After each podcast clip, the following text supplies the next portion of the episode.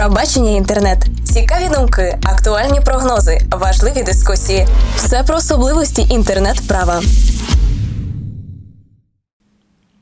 Доброго часу доби, дорогі слухачі! З вами Михайло Горкуша, і сьогодні ми продовжимо тему захисту веб-сайту в мережі інтернет. В цьому випуску про бачення будемо говорити про проект Chilling Effects. Раніше ж ми говорили про DMCA, а не забув цього важливого акту і Google. Вперше DMC та Google ми згадали, характеризуючу ліцензію YouTube, зокрема щодо особливостей її у українській та російській редакціях. Адже як ми пам'ятаємо, відповідно до російської редакції ліцензії YouTube, вирішення спорів щодо авторського права та суміжних прав відбувається безпосередньо за російським законодавством. А вже в українській редакції ліцензії YouTube зазначено, що всі подібні спори вирішуються відповідно до законодавства США, а саме законом про авторське право в цифрову епоху. На виконання цього пункту світовим інтернет-гігантом Google спільно з декількома юридичними факультетами таких вишів, як Гарвардський, Стенфордський та Берклі, було розроблено власне сам проект Chilling Effects. Сутність Chilling Effects полягає в тому, що на сайті проекту публікуються та аналізуються запити на видалення матеріалів у зв'язку з порушенням авторських прав, а також інші запити пов'язані з протизаконним контентом. Зазначені дані надаються декількома компаніями. Замість видаленого контенту, зокрема, компанія Google додає в результати пошуку посилання на запит, опублікований на сайті Chilling Effects, якщо закон дозволяє зробити це, тим самим виконуючи положення підрозділу C1C параграфу 502 титулу 2 Digital Millennium Copyright Act. Причому механізми поповнення зазначеної бази порушення авторського права розвиваються паралельно. Ключовими серед них є безпосередня подача такої інтернет-скарги через сторінку проекту Chilling Effects або ж з порталу підтримки користувачів Google у розділі видалення вмісту з Google. Останні стосуються виключно продуктів компанії та видалення інформації, яка була розміщена за допомоги будь-якої служби Google. Та якщо користувач з переліку служб обиратиме пошук в інтернеті, то даний запит автоматично синхронізується з базою проекту Chilling Effects, а результати діяльності по всім поданим запитам на видалення будуть оброблені та висвітлені не лише в індивідуальному статусу заявки, а й у загальному підсумку звітові спільної діяльності Google та Chilling Effects з питань видалення спірного контенту. Ну, можливо, ми можемо говорити про спільну діяльність Google та Chilling Effects опосередковано, зважаючи на те, що Chilling Effects є е, проєктом Google, так? Але щось типу такої співпраці все одно відбувається у вдосконаленні механізмів та виконання тих зобов'язань, які бере на себе Google. Процес формування такої бази даних не є одностороннім, бо кожен власник або адміністратор вебсайту, який отримав відповідне повідомлення із застереженням про видалення контенту може оскаржити його, заповнивши форму відповідь в рамках тієї ж заяви власника авторського контенту. Тому весь перебіг спору є уніфікованим та систематизованим.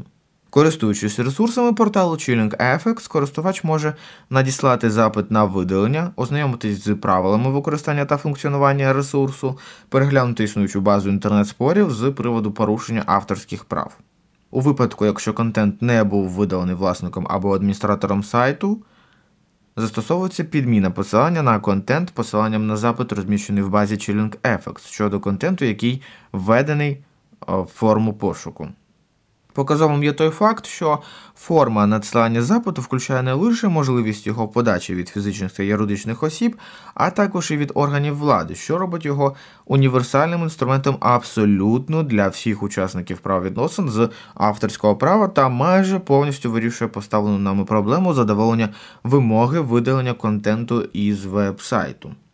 Якщо контент неможливо буде знайти, ними неможливо буде скористуватись. Звісно, можливість його використання не виключається повністю, навіть при введенні в дію таких засобів забезпечення авторських прав, однак, виходячи із стану речей на даний момент, він є чи не найкращим з усіх можливих щодо безпосереднього забезпечення практично повного обмеження у його незаконному використанні.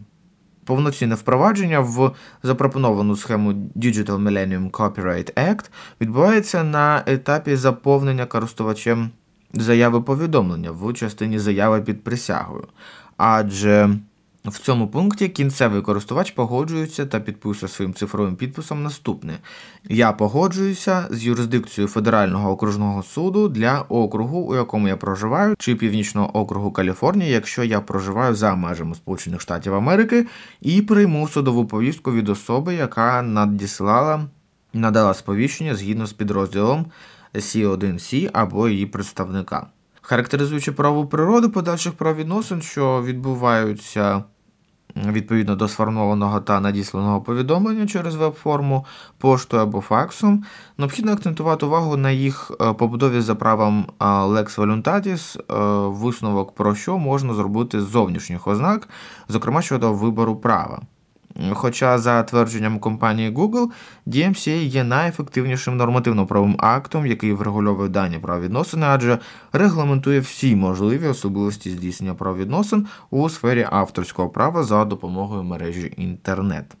А тому, враховуючи таку позицію самого розробника, описуваної нами схеми розгляду запитів, яка, на нашу думку, є єдиною можливою, до того ж єдиною реалізованою на практиці, можна віднести дані правовідносини як такі, що побудовані за правом лексхаузу. Вимоги ж як щодо подачі заяви власником контенту або уповноваженим органом, так і щодо подачі зустрічного повідомлення є практично однаковими, не беручи до уваги різність сторонах, звісно ж. Та надсилаючи те чи інше повідомлення, запит. Інтернет-гігант попереджує, що автор такого запиту може бути притягнений до відповідальності, якщо те чи інше твердження не буде відповідати дійсності. При виявленні цього факту користувач, що відправив повідомлення про порушення з вимогою видалення з сайту матеріалів, що були захищені доктриною добросовісного користування, вимушений буде відшкодувати збитки, що були спричинені даним повідомленням, а також понесе судові витрати та повністю виплатить гонорари адвокатів. Сам же запит повідомлення насилається за такою рекомендованою формою, і лише при повноті її заповнення повідомлення буде розглянуто постачальником послуг Google. Зокрема, а дане повідомлення містить повне ім'я, посада, назву компанії, адресу, країну проживання, контактну електронну адресу, телефонний номер, далі йде опис необхідних подробиць властивостей матеріалу, щодо якого порушено авторські права, і також опис матеріалу, що порушує власне авторські права. Е, зазначається також місце знаходження спірного матеріалу із зазначенням пошукового запиту та е, URL-адреси веб-сторінки, що порушує власне авторське право. І також е, далі ми переходимо до контактних даних володільця чи адміністратора спірного матеріалу. Потім підписуємо заяву під присягою, цифровий підпис надаємо і, звісно ж, зазначаємо дату. Дана форма є типовою, однак не виключено у подібних інтернет-провадженнях. Виходячи навіть з того, що на порталі сторінки довідки Google розміщено також і форму надіслати ухвалу суду до Google, що є додатковим аргументом визнання та керування компанією національним законодавством у суміжних питаннях, одночасно поєднуючи з ним і ключові положення власних внутрішніх правил. Підтвердженням цього є інформація, наведена компанією на сторінці звіту по роботі у сфері обробки запитів, зокрема щодо важливих спостережень за окремі періоди відносно деяких держав. Однак конкретно про ці періоди ми поговоримо в наступному тематичному випуску щодо захисту прав на веб-сайт.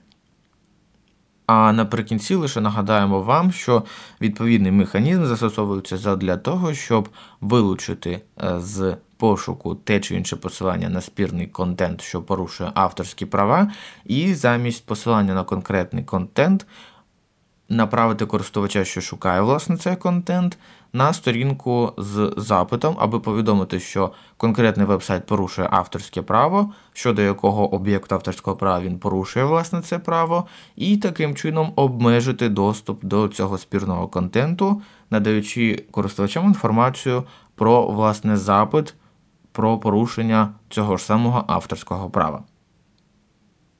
Дякуємо за увагу. Висловлюємо також вдячність нашому хостинг-партнеру HostIQ.